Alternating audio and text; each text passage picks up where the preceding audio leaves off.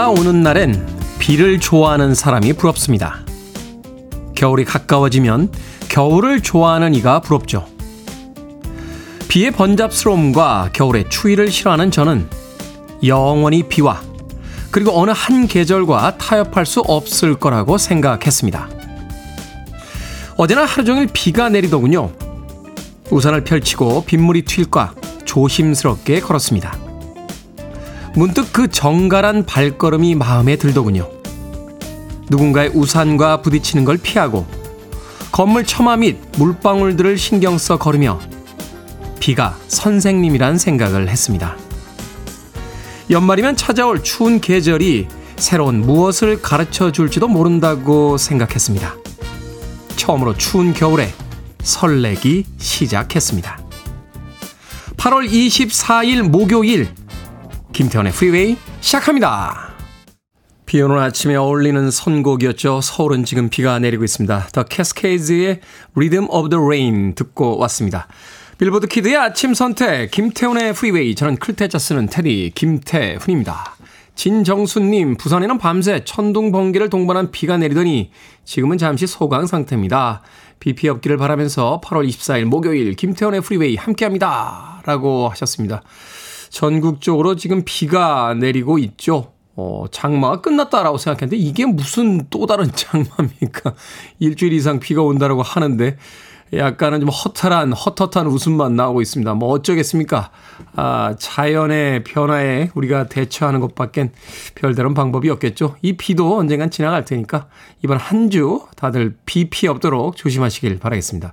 김은숙님, 밤새 잠도 못 잤어요. 천둥 번개와 비가 많이 왔습니다. 하셨고요. 오이상구님께서는 비모닝입니다. 오프닝 곡 찰떡. 김현수님, 어제 비가 여름을 한 걸음 뒤로 밀어냈을 거라 생각했는데 아침부터 덥네요. 태훈님, 즐거운 아침입니다. 라고 하셨습니다. 그래도 비가 내려서 그런지 몰라도 아침 기온이 조금은 떨어져 있습니다. 여름이 조금씩 조금씩 지나가는 것이 느껴집니다. 가을은 언제쯤 도착할지 또 기대해 보도록 하겠습니다. 자, 청취자들의 참여 기다립니다. 문자번호 샵 1061, 짧은 문자 50원, 긴 문자 100원, 콩으로는 무료입니다. 유튜브로도 참여하실 수 있습니다. 여러분은 지금 KBS 2라디오 김태훈의 프리웨이 함께하고 계십니다. KBS 2라디오. Yeah, 김태훈의 프리웨이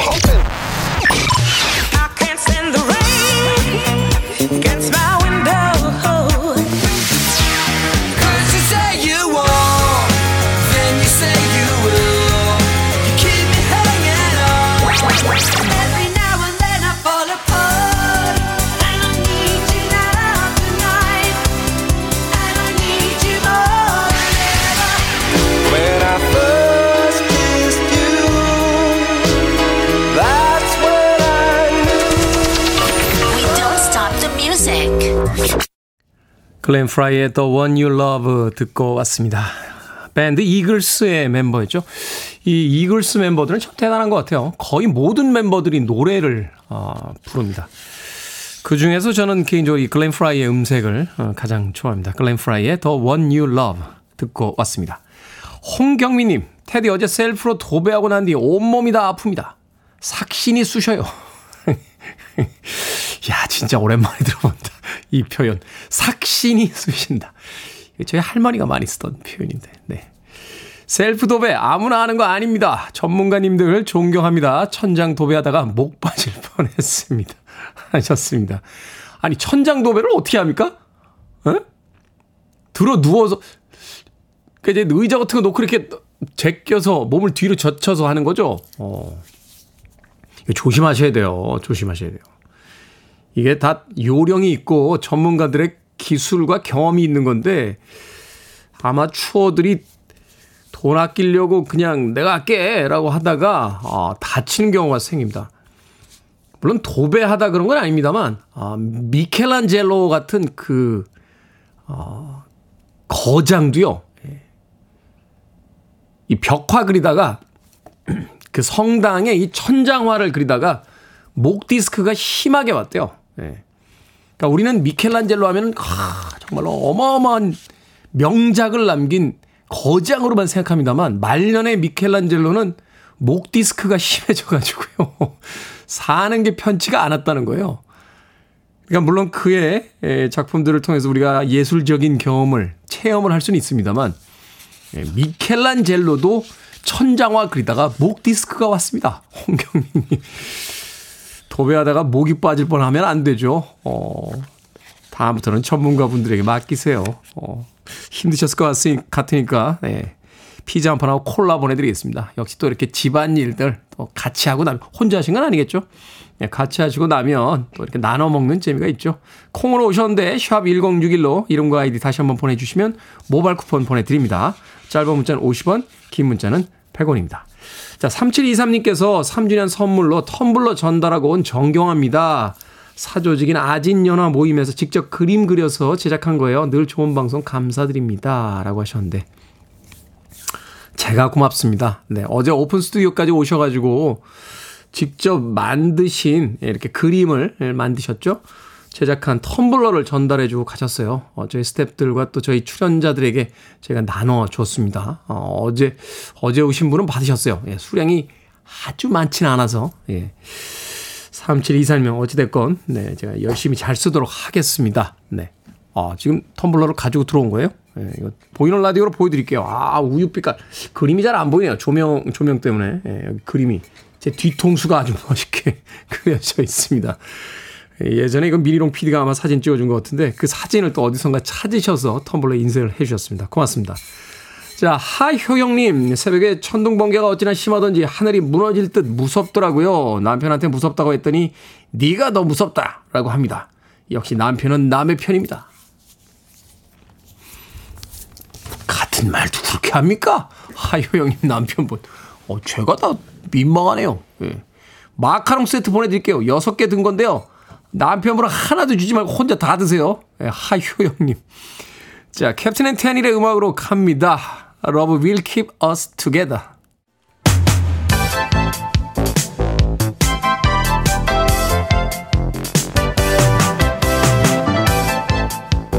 이 시간 뉴스를 깔끔하게 정리해 드립니다. 뉴스 브리핑 캔디 전예현 시사평론가와 함께합니다. 안녕하세요. 안녕하세요. 전예현입니다. 자, 후쿠시마 오염수 방류 오늘 오후 1시에 개시를 할 것이다. 이런 전망이 있네요. 그렇습니다. 도쿄 전력에서요. 일단 오늘 오전에 나오는 방사선 물질을 농도를 측정하는 결과라던가 또는 기상 상황, 바다 상황을 종합을 해서 큰 차질이 없다면 오늘 오후 1시 해양 방출을 시작한다는 예정입니다. 일본 정부에서 일단 방류 직후에 바닷물의 어떤 표본 이런 것을 채출해서 농도 측정 결과를 27일에 공개하겠다고 강조를 하고 있는데요. 도쿄 전력 계획에 따르면 17일간 하루에 약 460톤의 오염수를 바닷물로 희석해 방류를 하게 되고요. 일단 1차적으로 오염수 7,800톤을 바다로 내보낸다는 계획입니다. 그런데 이제 일본 정부 또 도쿄 전력 계속 방류에 문제가 없다, 안전하다고 설명을 하고 있지만 일본에서도 아직까지 반발이 가라지 않고 있는 상황이고요. 당장 우리나라에서도 일부 시민 단체들이 집단적인 움직임을 보이고 있습니다. 정치권에서는 민주당을 중심으로 야당에서 본격적인 장애 투쟁에 나섰는데요. 민주당이 어제 국회 본청 앞에서 후쿠시마 원전 오염수 해양 투기 철회를 촉구하는 촛불 집회를 열었습니다. 이재명 대표는 이 용산 대통령실 예산으로 오염수 문제 없다는 내용의 홍보글이 나왔다. 뭐 이런 보도가 있었잖아요. 네. 이 부분에 대해서 이재명 대표가 문제를 삼으면서 정말 경악하지 않을 수 없다라고 비판을 했고요. 국민의 생명과 안전을 지키는 책무를 저버린 대통령을 국민과 역사가 용서하지 않을 것이다라고 주장하기도 했습니다. 민주당이 오늘 의원총회를 열고 또 25일에는 서울 광화문 광장에서 용산 대통령실까지 행진하면서 오염수 방류 중단을 촉구한다는 계획입니다.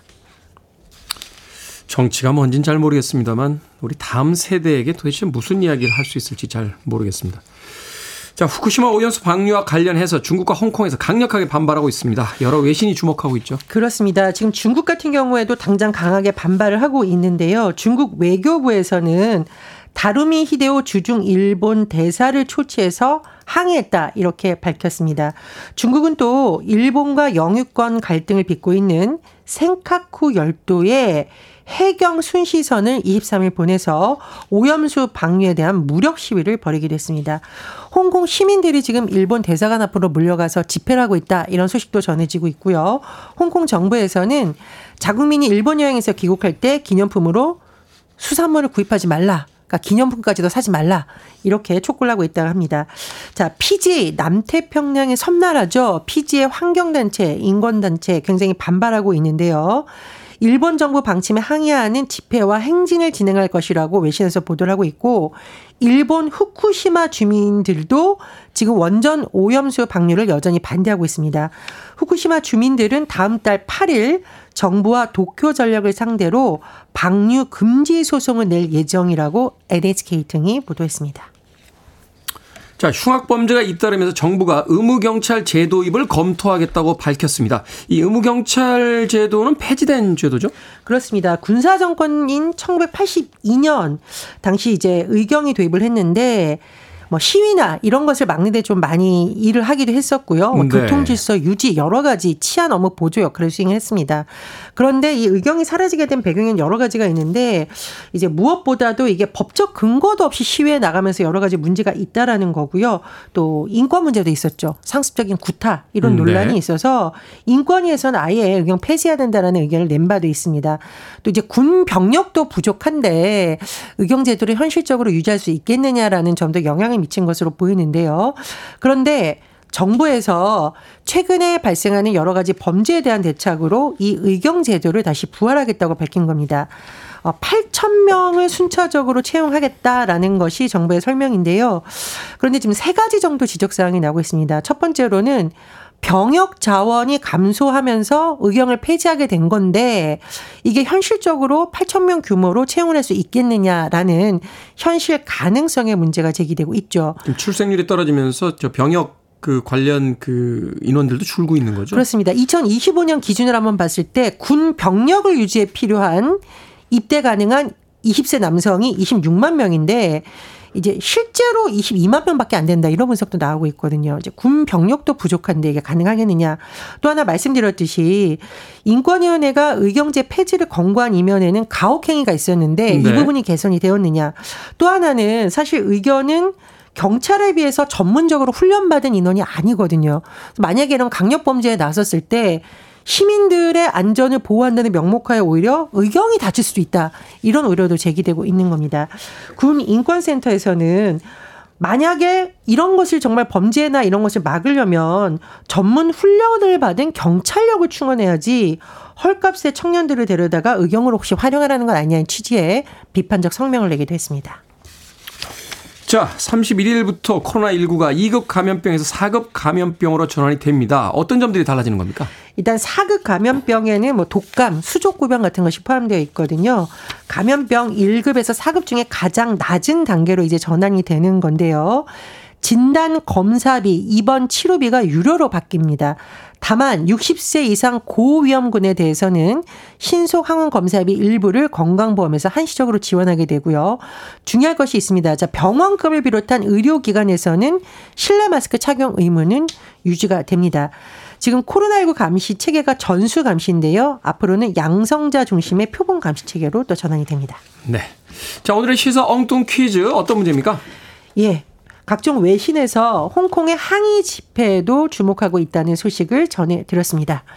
외신, 한이 외모의 신으로 불리는 이 사람. 아, 배우 알랭 드롱이 아, 떠오릅니다. 잘생겼죠. 정말 잘생겼죠. 예. 여기서 오늘의 시성뚱 퀴즈 드립니다.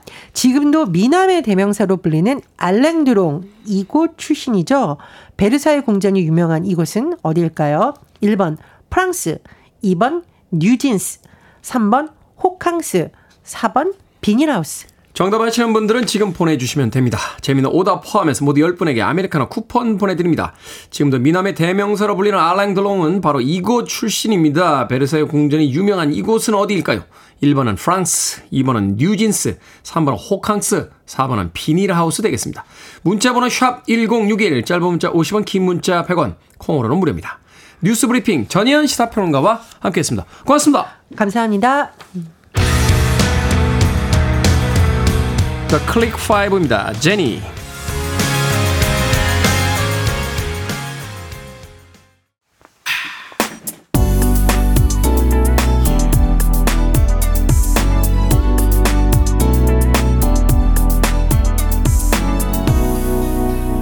김태훈의 Freeway. 토토의 I'll Be Over You 듣고 왔습니다. 자, 오늘의 시사 엉뚱 퀴즈. 미남 배우 알랭 드롱은 어느 나라 출신일까요? 정답은 1번 프랑스였습니다. 프랑스. 9501님, 정답 프랑스. 프랑스로 바캉스 가고 싶네요. 라고 하셨습니다. 정작 프랑스 사람들은 다른 데로 바캉스 갈걸요. 여름에 유럽 굉장히 덥습니다. 자, 황범식님, 드러스, 드러스, 김태훈의 프리웨이 드러스 라고 하셨고요. K125728153님, 김태훈의 프리웨이 듣고 있스 라고 또 재미있는 오답 보내주셨습니다.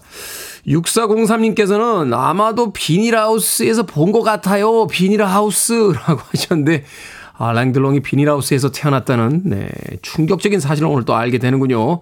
이해웅님, 아스파라거스. 손은호님께서는 도나스, 테디가 발음하는 도나스라고 하셨습니다. 제가 도나스라고 발음했다고요? 저는 분명히 도너츠라고 정확하게 발음한 거로 기억을 하고 있는데, 도나스. 이게 참 말이라는 게 습관처럼 입에 붙어 있어서 쉽게 고쳐지지가 않습니다. 예, 저희 어머니가 찹쌀 도나스라고 발음을 하시는데 그 발음이 어릴 때부터 저에게 익숙한 것 같아요. 도너츠죠, 도너츠. 도나스는 사실은 음, 그렇죠. 일본식 발음이라 별로 그렇게 장려되는 발음은 아닙니다. 손은호님. 자, 방금 소개해드린 분들 포함해서 모두 10분에게 아메리카노 쿠폰 보내드립니다. 당첨자 명단 방송이 끝난 후에 김태훈의 프리웨이 홈페이지에서 확인할 수 있습니다. 콩으로 당첨되신 분들은 방송 중에 이름과 아이디 문자로 알려주시면 모바일 쿠폰 보내드리겠습니다. 문자 번호 샵 1061, 짧은 문자 50원, 긴 문자 100원입니다. 정혜정님께서요, 테디 저는 삐져 있습니다. 테디가 문자 소개를 아예 한 번도 안 해줘서 단단히 삐져 있는데 어쩜 그럴 수가 있어요? 오늘도 그러실 거죠? 흥! 라고. 정혜정님 이번 달에 처음 보내신 거 아닌가요? 예. 제가 게시판을 다 보고 있거든요. 자주 보내시는 분들이 누군지 또 처음 오신 분이 누군지 정확하게 알고 있습니다. 정혜정님. 이번 달에 처음 오신 것 같은데. 한 번도 소개 안 해주셨다고 삐져가지고 계신데. 정혜정님. 삐치지 마세요. 아이스 아메리카노 쿠폰 한 장 보내드릴게요. 콩으로 오셨으니까 아시죠? 샵 1061로 이름과 아이디 보내주시는 거 아, 모바일 쿠폰 보내드립니다. 짧은 문자 50원, 긴 문자 100원입니다. 자, 서성용님께서 신청하신 곡입니다. 자주 오시는 애청자시죠? 1옵션의 음악 I Can Stand the Rain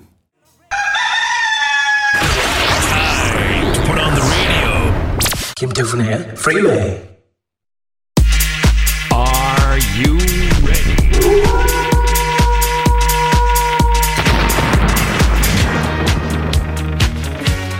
신속하고 명쾌하게 고민을 해결해 드립니다. 결정은 해드릴게 신세계 상담소. 박순민님 평일 휴무인데 집안일 하면서 하루를 보낼까요? 아니면 나만을 위해 알뜰하게 보낼까요? 나만을 위해 보냅시다. 집안일은 결국 언젠가 하니까요. 심재용님, 비가 언제 올지 예측하기가 힘듭니다. 우산을 두세 개 미리 회사에 가져다 둘까요? 아니면 매일 하나씩 들고 갈까요? 매일 하나씩 들고 가세요. 한꺼번에 우산 가져가면 우산 장사인 줄 알아요. 강보혜님 아들내미가 자전거를 분실했습니다. 밤새 누가 가져간 것 같은데 자물쇠를 채우지 않고 그냥 뒀다고 하네요. 자전거를 사줘야 할까요? 아니면 당분간은 사주지 말까요? 당분간은 사주지 마세요. 부주의의 결과를 느껴야 배우는 게 있겠죠? 공구 이사님 이틀 전에 친구가 오랜만에 톡을 보냈는데 바빠서 답장을 못했거든요. 지금이라도 할까요? 아니면 말까요? 지금이라도 하세요. 늦는 게 안 하는 것보단 낫잖아요. 방금 소개해드린 네 분에게 선물도 보내드립니다. 콩으로 뽑힌 분들은 방송 중에 이름과 아이디 문자로 알려주세요. 여러분의 모든 고민 모두 다 해결해드립니다. 문자번호 샵 1061, 짧은 문자 50원, 긴 문자 100원, 콩으로는 무료입니다.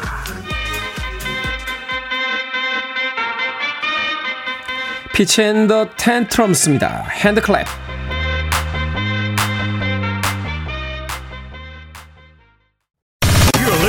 One of the best radio stations around. You're listening to 김태훈의 Freeway. 빌보드 키드의 아침 선택 KBS 2라디오 김태훈의 프리웨이 함께하고 계십니다. 자, 2685님께서요. 테디 어제 커피 정말 감사합니다. 신랑한테 자랑했더니 감사하다고 하라며 테디 잘생겼다고 하래요. 라고 해주셨습니다. 그러니까요. 상품 받으시는 분들 아, 받으셨다는 문자와 함께 테디 잘생겼다라는 이야기 꼭 덧붙여 주시길 바라겠습니다. 우리가 다 같이 모여서 기도를 하면 오던 비도 그치고 안 오던 비도 오지 않습니까? 그러니까 잘생겼다 라고 외쳐주시면 잘생겨지지 않을까. 더 잘생겨지지 않을까 하는 생각이 듭니다. 2685님. 자, 잘생기긴 했는지 모르겠습니다만 또 오늘 실수로 하나 했죠. 도나스의 정확한 우리식 표현은 도넛입니다. 도넛. 시읒입니다. 시읒. 받지. 예, 이 대표 원가라고 하죠. 시읒, 지읒, 치읒으로서 표기할 수 있는 건 시읒으로, 예, 시옷으로, 시옷. 예, 시옷으로 발음을 해야 됩니다. 시읒이라고 또 했다고 바깥에서 또 빵 쳐졌습니다. 네, 시옷. 가끔 그래요. 어, 인간미가 있죠. 네, 완벽하진 않습니다. 도너치라고 한 건 저의 부정확한 영어식 발음이었다는 것을 정정해 드립니다. 예, 제가 하나 실수할 때마다 아주 좋아해요. 예, 다른 사람들. 자, 랜디 크로포드의 음악을 여기다 붙이긴 좀 아깝긴 합니다만 그래도 일부 끝곡입니다. 알마즈. 저는 2부에서 뵙겠습니다.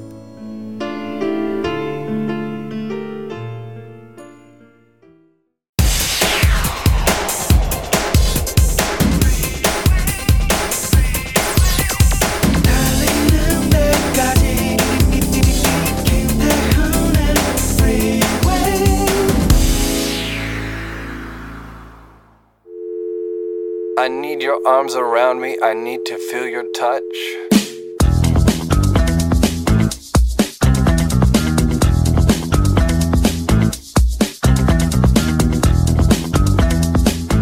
중요한 것은 무엇을 성취하느냐가 아니라 어떤 마음가짐으로 그 일을 수행하느냐이다. 출근길만 봐도 알 수가 있다. 어떨 때는 출근길이 기쁨 자체다. 햇살을 받으며 평온하게 걷거나 차를 타고 달리면서 유쾌한 기분을 만끽한다. 또 어떨 때는 똑같은 그 길이 시간을 앗아가는 장애물 경주로만 여겨진다. 비 오는 날 뒤늦게 도착한 만원 버스도 긍정적으로 받아들일 수 있는 반면 햇살이 환한 날에도 우울한 생각을 떨치지 못할 수도 있다.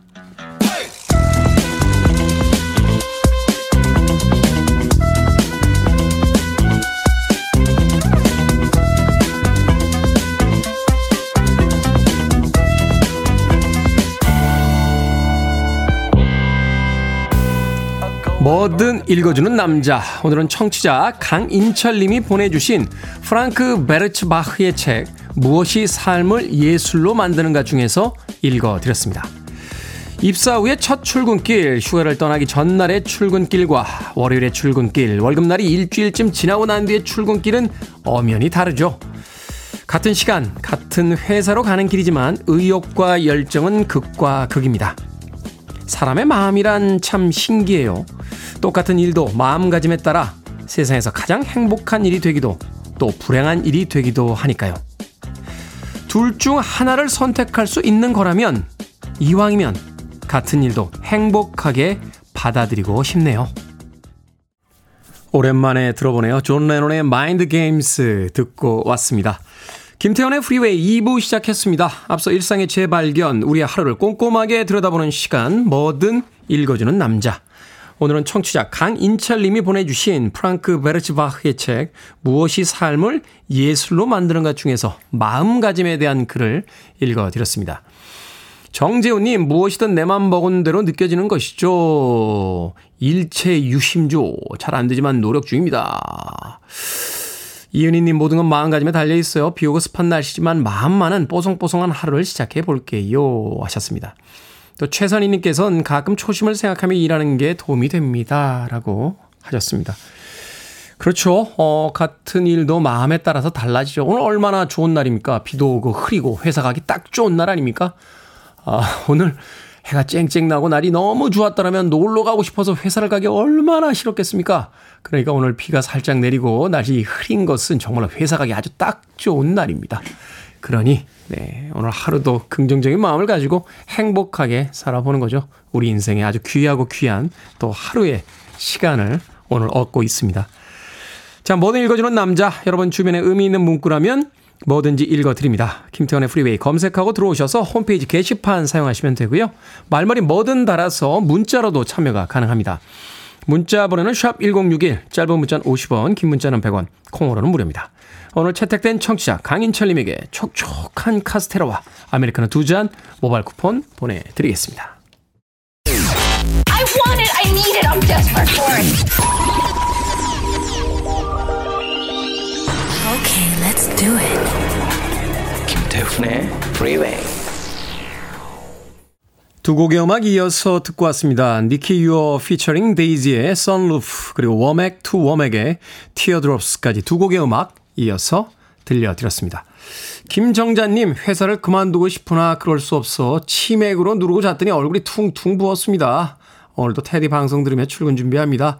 아침마다 시원하고 경쾌한 목소리에 힘을 얻어요. 감사합니다. 라고 하셨습니다. 치맥하고 주무시면 얼굴이 퉁퉁 붓죠. 이게 닭에 염지가 돼 있잖아요. 이 염분이 들어가면 몸 안에서 이렇게 수분을 잡아놓은데요. 그래서 밤에 짜게 먹고 자면 이 대사가 잘 안 돼서 이렇게 퉁퉁 물이 이제 잘 대사가 안 되니까 아, 퉁퉁 부어 있는 거. 또 짜게 먹으면 물을 많이 들이키잖아요. 또 그래서 그렇게 된다라고 하니까 조금 싱겁게 드시면 예, 아침에 퉁퉁 붓는 일 그렇게 많지 않을 겁니다. 김정자님 회사 그만두고 싶 을때 회사 가기 딱 좋은 날이죠 오늘 날이 흐리고 비가 오니까요. 날이 쨍하면 더 가기 싫잖아요. 오늘도 잘 다녀오십시오. 제가 아이스 아메리카노 모바일 쿠폰 한 장 보내드릴게요. 힘내십시오. 어, 2510님께서 조용히 염탐하며 듣는 33살 직장인입니다. 남편은 일찍 출근해서 7시부터 저는 8시부터 차에서 듣다 회사 도착 후에 유튜브로 봐요. 그리고 남편이랑 퇴근 후에 오늘 프리웨이 들었어? 라고 말하며 저녁을 먹죠. 재미있습니다. 라고 해주셨습니다. 고맙습니다. 아, 남편분과 아내분이 각기 다른 시간대에 또 어, 듣고 나셔서 유튜브로도 다시 봐주신다고 하니까 진심으로 고맙습니다. 어, 치킨 한 마리와 콜라 보내드릴게요. 예, 2510님, 오늘 치킨 한 마리 받았어? 라고 하면서 두 분께서 맛있게 나누시길 바라겠습니다. 김상건님, 태훈이 형, 저 오늘 생일인데 축하해주세요. 저는 83년생인데 형 맞죠? 하셨는데. 조금 어리시네요, 저보다. 조금 어리세요. 어, 이 정도 뭐 사회에서 말 놓을 수도 있는 나이인데, 83년생이면. 김상건님, 생일 축하드립니다. 자, 오늘 생일 맞으신 분들이 꽤 많아요. 김영민님께서 출근길에 늘 함께 합니다. 오늘 첫째 아이 생일이에요. 태훈님이 축하해 주세요. 아영아 생일 축하하고 사랑한데이라고 하셨고요. 6385님께서는 테디 안녕하세요. 일산에 사는 이지영입니다. 벌써 1년이 지났네요. 오늘은 우리 딸 홍서연이의 20살 생일이에요. 1년 전 고3 서연이 생일날 테디님 축하와 응원을 받고 대학교 잘 가고 장학금 받으며 학교 잘 다니고 있습니다. 오늘도 서연이의 생일 축하해 주세요. 라고 하셨습니다. 학교 잘 가서 잘 다니고 있다니까 저도 기분이 좋네요. 6385님, 서연양에게 생일 축하한다고 꼭 전해주시길 바라겠습니다. 자, 익스트림의 음악 듣습니다. When I First Kissed You.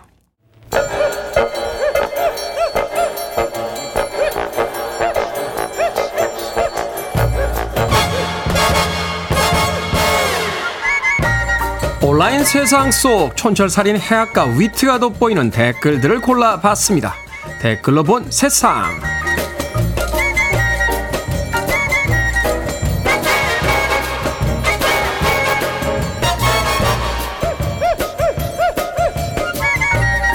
첫 번째 댓글로 본 세상. 요즘 신축 아파트에 특이한 입주 환영 현수막이 걸리고 있다고 합니다. 철근 있는 아파트 입주를 환영합니다. 철근 프리미엄 아파트 같은 문구를 적는다는 건데요. 안전 기준에 못 미치는 아파트에 대한 공포가 그만큼 크다는 뜻이겠죠. 그래서 일부 입주 예정자 협의회에서는 아파트 건설 현장에 커피차를 보내 현장 근로자들을 격려하기도 한다는데요. 여기에 달린 댓글들입니다. 굴링님, 철근 있는 프리미엄 아파트라고 광고하고 아파트 값을 올리는 특이한 시대가 곧 찾아올 것 같은 불길한 예감이 듭니다. 보울님, 이러다가 엔진 있는 자동차 급발진 안 하는 프리미엄 자동차라는 홍보 문구도 나오겠어요. 당연한 게 특별한 것처럼 느껴지는 아주 이상한 시대를 살고 있습니다.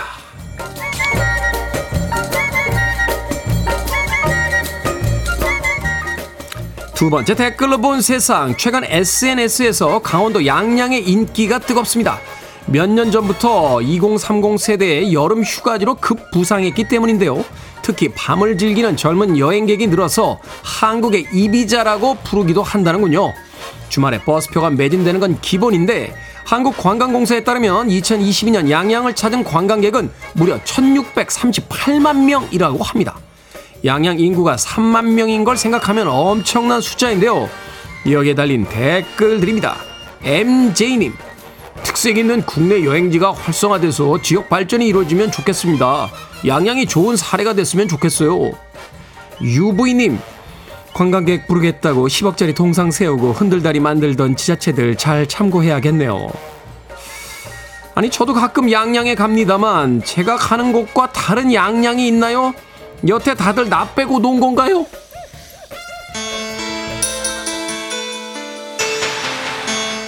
니키 프렌치입니다. Total Eclipse of the Heart.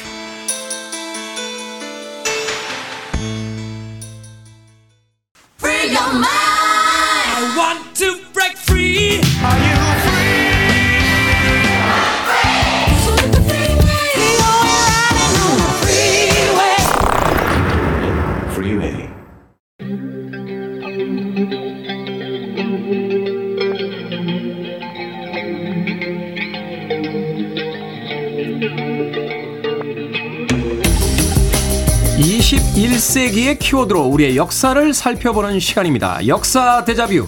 오늘도 공간 역사 연구소 박광일 소장님 나오셨습니다. 안녕하세요. 안녕하세요. 자, 지난 21일부터 오늘까지 을지 연습이 진행이 되고 있습니다. 저도 군대 있을 때 했던 기억이 나는데 국가 비상사태에 대비해서 실제 상황을 가정하고 훈련하는 기간이라고 해요. 이 을지 연습의 을지가 을지문덕에서 따온 명칭이라고 하더군요. 을지문덕 장군이 얼마나 대단한 인물이면은 네, 훈련명에다가 을지라는 이름을 따서 넣습니까? 그러니까요. 그러니까 아마 그 을지 연습 자체에 대한 것도 관심이 있으시겠습니다만은 네. 이제 을지 하면서 자연스럽게 을지문덕 장군을 한번 떠올리실 것 같은데 아마 한국인으로서 을지문덕 장군을 모르는 분은 없을 것 같습니다. 없겠죠. 이름은 다 한 번씩 들어보셨겠죠. 아무리 어린 친구들이라도. 그렇죠. 그러니까 이제 수나라, 뭐 살수대첩, 뭐 이런 것들과 연결해 살펴볼 수 있는데 네. 그런데 이제 한편으로는 또 이 을지문덕 장군이 누구인지 정확하게 아는 사람이 거의 없습니다. 아, 그러네요. 기억 자료가 많지 않습니다. 일단은 이름이 을지문덕이신데. 그러니까요. 주변에서 을지성을 가진 사람은 못 봤거든요. 맞습니다. 맞습니다. 오. 그래서 실제로 이제 그 삼국사기 보면은 김부식이 그 편찬을 하는 과정에서도 을지문덕은 굉장히 높게 평가를 했습니다. 네. 그래서 김유신 다음으로 소개를 하면서 아, 그래요? 더 나아가서 을지문덕이 이제 큰 전쟁에서 승리를 하고 난 그 결과로서 이제 나라가 안정이 되었으니 군자가 없으면 어찌 나라를 다스릴 수 있겠는가. 라고 하면서 굉장히 드물게 높은 평가를 내렸던 인물입니다. 군자가 없으면 어찌 나라를 다스릴 수 있겠는가? 그렇죠. 장군이지만 결국은 이제 어떻게 보면 재상으로서 나라를 잘 운영을 했다. 이런 어떤 표현을 했던 건데요. 그런 그런데- 장수로만 하는데 그게 아니군요. 그렇습니다. 오. 그런데 그 을지문덕에 대한 기록을 적은 김부식조차도 태어난 애 모름, 돌아가신 애 모름, 그 조상이 누구인지 모름이라고 그 기록 속에서 적어 놓았습니다. 아니 태어난 애하고 돌아가신 애까지는 그럴 수 있습니다만 조상이 누군지를 모른다? 그렇죠. 그러니까 그 출자, 그러니까 어디에서 비롯되었는지도 알지 못한다는 존재에서 사실은 이제 김부식도 아마 찾고 싶었을 텐데 네. 그 자료를 찾지 못했다는 점 이런 것들을 이제 삼국 소기를 통해서 알 수가 있고 그렇기 때문에 이제 후대 역사 연구자들에게 을지문덕은 굉장히 어떻게 보면 미스터리한 인물로 남아 있게 된 거죠. 약간 SF 영화에서 보면 이제 미래에서 오신 분 뭐 이런 거 아닙니까? 살수 대첩을 끝내시고 다시 자기 시대로 돌아가신? 그러니까 또 그 이후의 기록도 없어요. 전의 기록도 없고 이야. 후의 기록도 없는 굉장히 드문 인물이라고 볼 수가 있습니다. 자 그럼 차근차근 이제 을지문덕 장군이 활약한 살수 대첩부터 어떤 전투였는지 좀 소개를 해 주십시오. 네, 아마 이제 그 나이가 좀 있으신 분은 612년 살수 대첩은 모두 기억을 하실 것 같은데요. 외워야 했어요. 시험 보려면. 맞습니다. 이제 645년에 이제 안희성 전투와 더불어서 네. 이제 몇 개의 주요 사건으로 꼽히는 사건입니다. 그런데 이제 이 전쟁을 최근에는 여수 전쟁, 즉 고구려와 수나라 전쟁 의 한 장면으로 보는데요. 네. 그 이유는 고구려와 수가 한 번 전쟁을 한 것이 아니라 굉장히 여러 번 전투를 했기 때문에 그 전쟁 가운데 하나다. 이렇게 이제 보고 있습니다. 네. 이제 널리 알려진 것처럼 이제 수나라는 581년에 건국을 해서 589년에 당시 이제 남북조로 나누어져 있었던 남조의 진나라를 멸망시키면서 한나라 이후로 300년 만에 다시 중국 대륙을 통합을 통일한. 합니다. 그러니까 통일 국가를 만들게 되는데요. 이런 통일 국가를 만들면 중국은 이제 원심력을 발휘하기 시작합니다. 네. 그래서 이제 주변에 있었던 작은 나라들을 어떻게 빨아들이죠. 그렇죠. 복속시키려고 음, 하는 움직임을 보이게 되는데 그런데 그 외곽에 굉장히 강력한 또 하나의 힘이 존재했던 거죠. 그게 고구려입니다. 고구려. 그러니까 이제 이 둘 사이에 긴장이 이제 생길 수밖에 없는 거고요.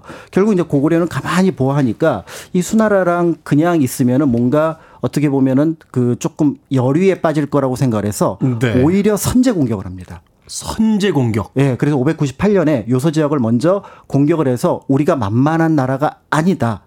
라는 것을 보여주게 되고요. 대단하네요. 고구려의 어떤 외교 전략입니다. 그래서 강온을 항상 같이 쓰는 어떤 모습을 보여주는데요. 물론 시대가 많이 변했습니다만 중국 입장에서 본다면 참 골치 아픈 나라인 것 같아요. 이게 나라 크기로는 얼마 안 되는 것 같은데 이게 만만치가 않으니까. 그렇습니다. 이게 그 어떻게 보면 나라 크기는 크지만 병력을 모아가지고 어떤 한 지점을 공격할 때는 그 집중력이 필요한데 그렇죠. 그 중국이 집중하는 과정과 우리가 방어하는 선이 사실은 크게 어떻게 보면 나중에 놓고 보면 큰 차이가 없게 되는. 그러니까 결국은 이제 수나라가 한번 여기에 대해서 아차 싶어갖고 한 30만 정도로 고구려 공격하지만 30만. 네, 별다른 성과를 거두지 못하니까 이야. 이제 다음 왕 황제가 올랐던 이제 수양제 같은 경우는 이제 본격적으로 준비를 합니다. 네. 그래서 이제 612년에 우리가 알고 있었던 역사상 최대 규모의 어떤 원정군을 준비를 하는데요. 공식 사사에서 113만 대군인데 보통 중국 사사에 100만 대군이다 이러면은 과장된 경우가 많거든요. 그 삼국지에서 적벽 대전 때도 100만이 안 된다고 그러더라고요. 그렇습니다. 네, 네. 그런데 이 여러 자료를 놓고 보면은 뭐 출발하는데 30일 앞뒤 거리가 400km에 이른다는 점을 본다면은 대체로 그 기록은 사실에 가깝고 오히려 치중을 담당한 병력까지 본다 그러면 전체 병력은 200만 명 이상으로 보고 있는 아니 고구려 공격하는데 200만 명이 왔다고요? 그렇습니다. 그러니까 이 어마어마한 병력을 동원했고요. 결국은 이제 우리가 알고 있는 것처럼 고구려의 승리로 끝이 나게 되는데요. 지금 우리나라 군인 숫자도 한 60만 명 정도 되는 걸로 알고 있는데 좀 적나 60만보다? 그렇습니다.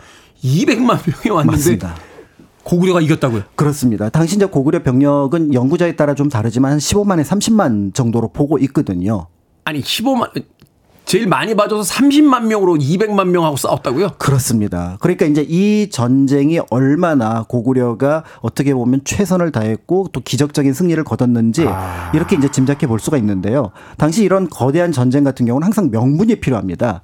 근데 그 명분이 후대 역사가들한테 오히려 지금 이제 동북공정이나 이런 것들을 어떻게 보면 막을 수 있는 방어 논리를 만들어 줬다라고 볼 수가 있는데요. 어, 당시 수양제가 이렇게 표현을 하면서 공격을 했습니다. 고구려는 보잘 것 없는 나라인데 공손하지가 않다. 이 자식이 별게 아닌데 이게 왜 고, 고개를 숙이질 않아? 뭐 이런 이런 툰데요. 약간? 그렇습니다. 그다음에 수나라의 말을 듣지 않고 조회에 참여하지 않고 고구려가 변경을 괴롭혀서 수나라 치안이 불안하고 심지어는 음. 요소를 공격하였고 다른 나라가 조공드는 것도 방해를 하고요. 아니, 고구려도 안 하는데 저희는 왜 조공을 합니까? 막 이제 방- 실제로 이제 고구려는 돌고리라든지 이런 나라 연합을 해서 어, 수나라 외곽에 또 방어 전선을 만들어 음, 네. 놓기도 했습니다. 더불어서 이제 하다 하다 안 되니까 고구려의 법령이 가혹하고 지도자는 부패해서 나고. 우리가 공격한다. 라는 명분을 세우기도 했습니다. 끌어다 댈 수 있는 명분은 다 끌어온 건데. 자, 중국을 통일한 나라의 대국과 몇 년에 걸쳐 싸웠다. 고구려가 얼마나 강력한 나라였는지 알 수 있는 대목 같습니다. 이 수나라와의 전투 언제까지 이어집니까? 굉장히 오래 이어집니다. 612년 전투에서 우리가 전쟁에서 우리가 알고 있는 고구려가 살수대첩으로 승리를 했지만 사실은 그 전쟁 뒤에도 수나라는 다시 병력을 모읍니다. 네. 그래서 613년, 614년에 또 대규모 원정군을 보내서 고구려를 공격을 하게 되고요. 계속해서. 네, 이렇게 되니까 이제 수와 이제 고구려 사이에 615년경에 외교 협상 부분이 이제 이루어지게 됩니다. 그러면서 이제 상대방의 어떤 눈치를 보는 과정 속에서 618년에 수나라 양제가 암살을 당하면서 아, 내분이 생겼군요. 그렇습니다. 그러면서 결국 이제 수나라도 멸망을 하게 되면서 고구려 수 전쟁, 여수 전쟁은 10년 정도 만에 끝이 나게 되는데요. 음. 어, 수나라는 멸망을 했지만 고구려 역시 큰 타격을 입었다고 볼 수가 있고 전쟁을 오래 했으니까. 맞습니다. 그리고 이제 가장 위험한 순간은 앞에서 말씀드렸던 612년 전쟁이라고 볼 수가 있고 네. 이때 이제 주인공이 을지문덕 이었다라고 볼 수가 있는데요. 보통 이제 이 113만 대군에 대해서 또 이런 세간의 평가가 있습니다. 어, 당태종 군대에 비하면 약한 군대, 오합지졸 아니야? 라고 얘기를 하는 평가가 있는데요. 네. 사실 수나라가 이때 큰 병력을 모았지만 바로 직전에 고, 중국 전체를 통일했다는 점. 그 전투병들이잖아요. 다 그 경험이 있는. 그렇습니다. 군인들 중에서 가장 무서운 군인이 전투 경험이 있는 군인들이거든요. 그 임진왜란 때도 일본은 100년 넘은 전투병들을 데리고 들어왔다 우리나라 의병들한테 박살이 나서 간 거 아니에요? 그렇습니다. 그러니까 실제로 이들이 결코 오합지졸이 아니라 굉장히 강력한 군대였다는 점. 그런 면에서 숫자만 많은 것이 아니라 그 수준도 굉장히 높았는데 그것을 막아냈다는 점에서 사실은 이제 고구려, 그다음에 을지문덕과 살수대첩 이런 것들은 굉장히 높게 평가를 해야 된다고 볼 수가 있고요. 네. 또 한편으로 수양제가 전략도 굉장히 탁월하게 세웠다라고 볼 수가 있는데 어 일단 백만 대군을 고구려 전방을 압박을 하지만 실제로 고구려라는 나라는 평양만 점령하면 끝난다. 네. 라는 굉장히 탁월한 전략을 세웁니다. 그래서 30만 별동대를 보내면서 동시에 수나라의 해군이라고 할 수 있는 해군 대장 네오아를 평양성까지 보냅니다. 그런 병력은 가고 거기에 치중이라든 식량이 같이 도착을 하게 되면은 이 둘이 시너지를 내면은 고구려는 굉장히 위험에 빠질 수 있었다는 점 이런 부분들도 어떻게 보면은 당시 위험한 위치였다고 볼 수가 있는 거죠. 바로 여기서 이제 을지문덕 장군이 등장하게 되는데 그 이야기는 음악 한곡 듣고 와서 계속 나눠보도록 하겠습니다. 이 믿을 수 없는 전쟁의 승리에 대한 음악으로 EMF의 Unbelievable 듣습니다. EMF의 Unbelievable 듣고 왔습니다. 빌보드 kid의 아침 선택, KBS 2라디오, 김태훈의 프리웨이, 역사 대자뷰, 박광일 소장님과 함께 오늘 을지문덕 장군에 대한 이야기 나눠보고 있습니다. 자, 드디어 살수 대첩에 들어갑니다. 을지문덕 장군은 어떤 전략을 세웠습니까? 압록강에 이제 수나라 군대가 도착을 했습니다. 근데 을지문덕 장군은 자신감이 넘쳤던 것 같아요. 단독으로 적진으로 들어갑니다. 단독으로요? 네. 그리고 가서 이제 적진에 면담을 하게 되는데요. 그러니까 이제 수나라도 전혀 예상하지 못했던 상황이었고 결국은 을지문덕은 적 진을 파악해 보니까 식량 문제라든지 지친 거라든지 이런 게 눈에 들어왔던 거죠. 네. 그리고 돌아가는데 여기서 장군들 사이에 내분이 벌어집니다. 잡아야 되느냐 말아야 되느냐. 당시 수양제는 을지문덕 잡으라고 했거든요. 네. 근데 거기 유사룡이라고 하는 인물이 아니 어떻게 사신으로 온 사람을 사신으로 잡습니까? 이야. 돌려보냅니다.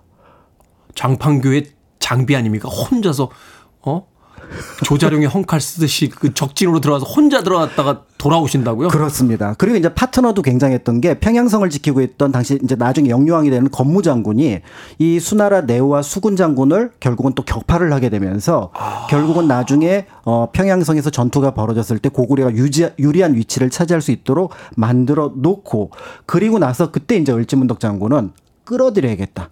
안쪽으로 끌어들여야겠다. 그래서 일곱 번 싸워서 일곱 번 지는 방식으로 평양성 앞까지 끌어들이니까 이게 수나라 군대는 따라가지 않을 수도 없고 아니 전쟁만 하면 이기니까 전투만 하면 이기니까 어 이겼는데 그럼 또또어또 이기는데 안 들어갈 수가 없죠. 그렇지만 계속해서 고구려 안쪽으로 끌려 들어오는 굉장히 진퇴양난의 상황에 빠지게 되었던 거고요. 미끼를 탁하니 물어버렸고 그렇습니다. 그리고 나서 이제 더 이상 수나라가 전 쟁을 할 수 없다고 수행을 할 수 없다고 판단할 때 시 한 수를 자- 당시 어 수나라 장군이었던 우중문에게 보냅니다. 네. 그래서 여수장 우중문 시로 알려져 있는 그러니까 수나라 장군 우중문에게 보내는 시로 이제 해석이 되는 그 시를 쓰는데요.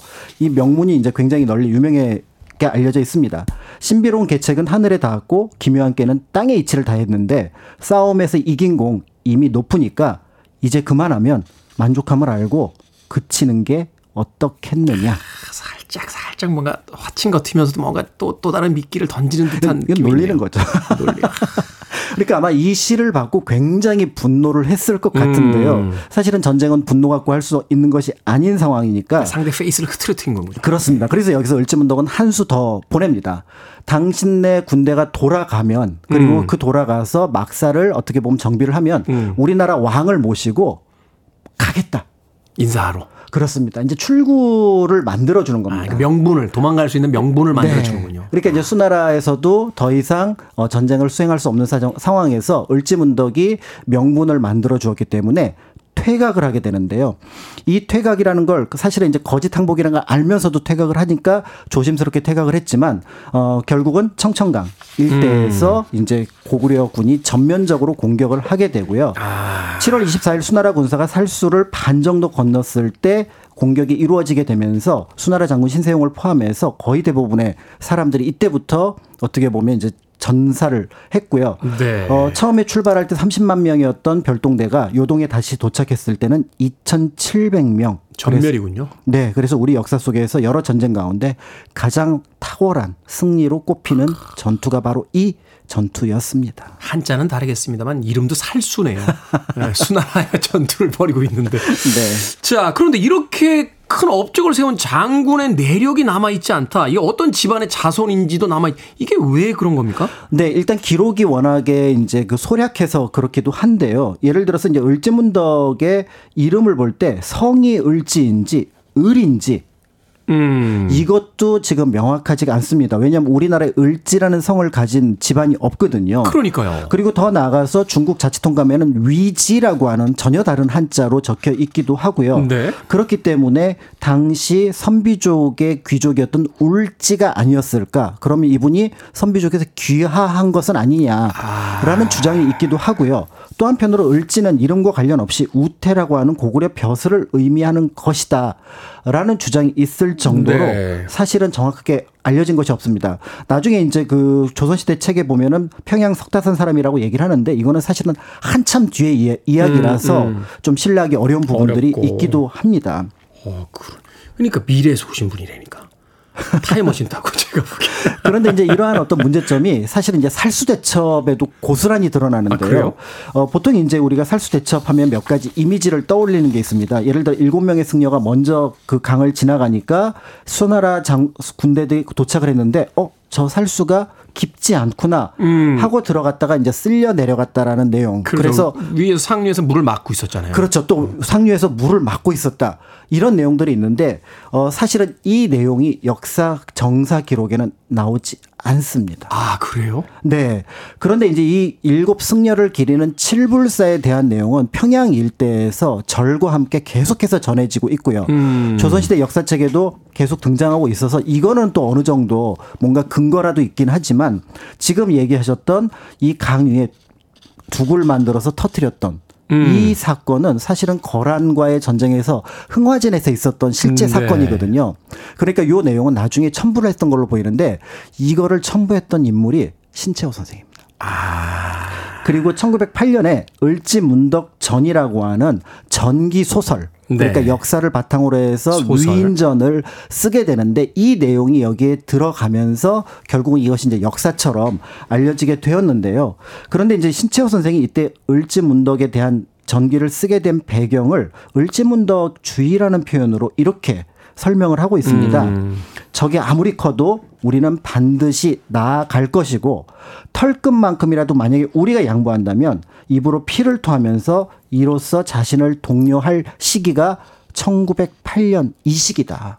음. 그러니까 을지문덕 전을 써서 우린 일제에 맞서야 된다. 그렇지 않으면 나라를 빼앗길 거다라는 것들을 통해서 사실은 을지문덕은 이때 우리 역사에 또 한 번 대서특필되었다. 그리고 그 이미지가 지금까지 전달되었다고 볼 수가 있습니다. 그렇군요. 누구나 아는 장수지만 누구나 알지 못하는 이야기. 오늘 을지 연습 기간을 맞아서 어, 공간 역사 용서 박광일 소장님께서 을지문덕 장군에 대해 이야기해 주셨습니다. 고맙습니다. 감사합니다.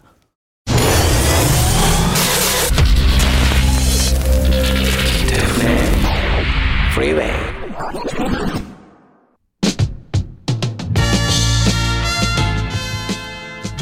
KBS 2라디오 김태훈의 프리웨이 오늘 방송 여기까지입니다. 오늘 끝곡은 Five Stair Steps의 우 차일드 듣습니다. 편안한 하루 보내십시오. 전 내일 아침 7시에 돌아오겠습니다. 고맙습니다.